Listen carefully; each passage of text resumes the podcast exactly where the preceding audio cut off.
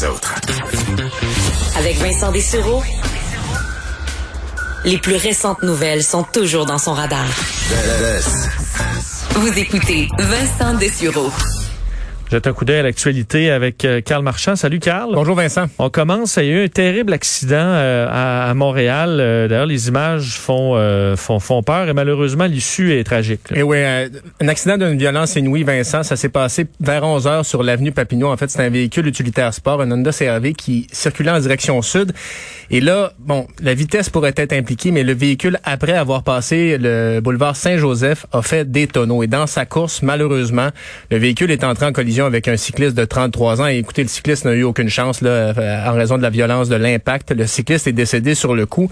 Et ça ne s'est pas arrêté là, évidemment, parce qu'on peut imaginer le conducteur du véhicule, un homme de 33 ans également, ça a pris une vingtaine de minutes au service d'urgence pour arriver de l'extirper du, du véhicule. Donc, Évidemment, un secteur euh, Papineau et Saint-Joseph qui a été à éviter pour une bonne partie de la journée en raison de l'enquête policière.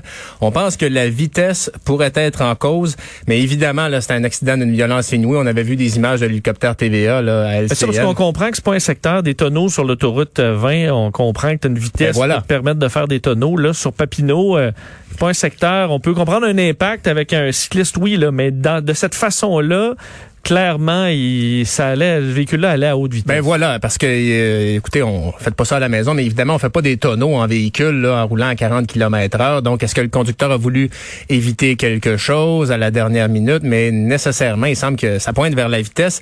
Et malheureusement, euh, donc on le dit, le conducteur, un homme de 33 ans qui est toujours dans un état critique, qui a été transporté à l'hôpital. Le cycliste, un homme de 33 ans qui est décédé.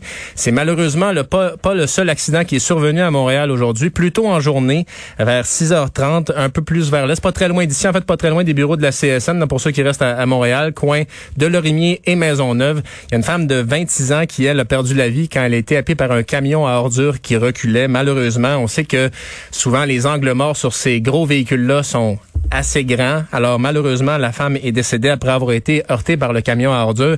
Et euh, quand les services d'urgence sont arrivés sur place, ils n'ont pu que constater le décès de la jeune femme, malheureusement.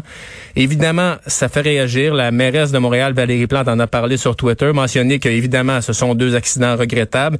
Elle a dit, mes pensées vont aux proches. Je suis consternée d'entendre une telle nouvelle. Redoublons de vigilance afin que ça n'arrive plus.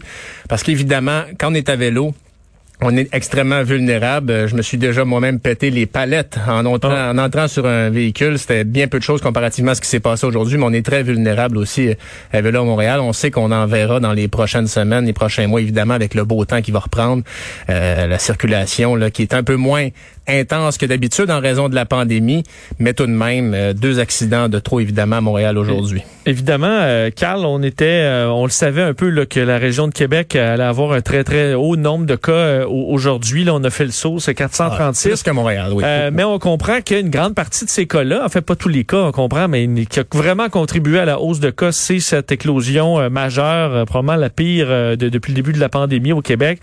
et ce chiffre-là total n'en finit plus de monter. Ça ne cesse d'augmenter. C'est, c'est comme quand vous découvrez, je sais pas, un problème d'infiltration d'eau d'une maison, là, où vous arrachez, puis plus ça va, Des plus le problème est gros. Ben là, aujourd'hui, selon le dernier bilan, il y a 204 clients ou membres du personnel du Mega Fitness Gym qui ont été atteints par la COVID. 204 clients ou membres du personnel. Mais ça ne s'arrête pas là parce que l'éclosion s'est répandue, on le sait. Il y a 236 personnes, donc plus que les clients du gym, dans 38 milieux de travail qui ont été atteints par la COVID en raison de cette éclosion. Donc, OK, 38 milieux de travail maintenant. Là. 38 milieux de travail. Donc, il y en a plus maintenant à l'extérieur du méga fitness gym qui ont été atteints de la COVID en raison de ce qui s'est passé à l'intérieur du gymnase. Malheureusement, on sait qu'il y, aura une enquête du coroner là-dessus. Puis ce qui est particulier aussi, Vincent, on, le voit, mais bon, moi je suis pas un grand adepte de gym, mais les règles de la santé publique étaient parfois appliquées avec un peu plus de sévérité par certains gyms parce que la santé publique n'exigeait pas le port du masque pour les appareils d'entraînement. Fallait le porter en se déplaçant. Mais si tu allais faire ton, ton leg press en mauvais, mauvais français, ou tu avais le droit d'enlever ton masque. Il y avait deux cas d'exception que certains gyms se donnaient, c'est-à-dire quand les gens faisaient du tapis roulant, à haute fréquence. Donc, mais il y avait aucune obligation. Donc, euh, ben voilà, on, évidemment, ouais. on n'aura plus de détails par la suite, mais ça explique à peu près la moitié des cas de Québec, là. Ah oui, c'est énorme. Surtout, je voyais des euh, textes sur les réseaux sociaux d'un propriétaire de gym qui dit, on a vraiment tout fait, euh, mais on a demandé de l'aide pour essayer de savoir exactement comment placer nos choses de la bonne façon et on trouvait pas cette aide-là. Est-ce qu'on pourrait payer pour avoir une expertise? Je comprends, je suis tout à fait d'accord avec ça. Dans le cas du méga fitness gym, ça il semble y avoir un désintérêt à suivre les règles là-bas qui je comprends un gym où il dit ben nous on, essaie d'interpréter les règles de la santé publique. Des fois on est on se trompe on n'a peut-être pas toujours la bonne façon. Mais euh, là on est ailleurs je pense. Alors est-ce qu'il y aura négligence? Est-ce qu'il y aura même des poursuites? On en parlait avec Nicole Gibault tantôt qui disait que c'était pas que c'était pas exclu. Puis on souhaite évidemment prendre rétablissement à tout ce monde-là parce que c'est une épreuve très difficile. On sait à quel point ça peut vous mettre sur le dos la, la COVID-19 et le variant brésilien aussi on sait pas évidemment si c'est un variant là mais ça peut être sur le, on peut être sur le dos longtemps. Alors, euh, nos pensées avec ces gens-là. Oui, et à un moment donné, on perd un peu le fil aussi du nombre de cas. Donc, il y a probablement des cas reliés à ça. On disait que même dans la région de Montréal, il y avait une branche de cette éclosion qui était probablement euh, euh, arrivée. Je me sens comme au début de la pandémie parfois, avec toutes ces choses qui changent, des, choses qui étaient vraies, qui sont plus vraies deux heures auparavant. ça évolue terriblement. Ça va très vite. D'ailleurs, on aura un point de presse à 17h qu'on va suivre dans l'émission avec Mario Dumont dans quelques minutes. Merci. À demain.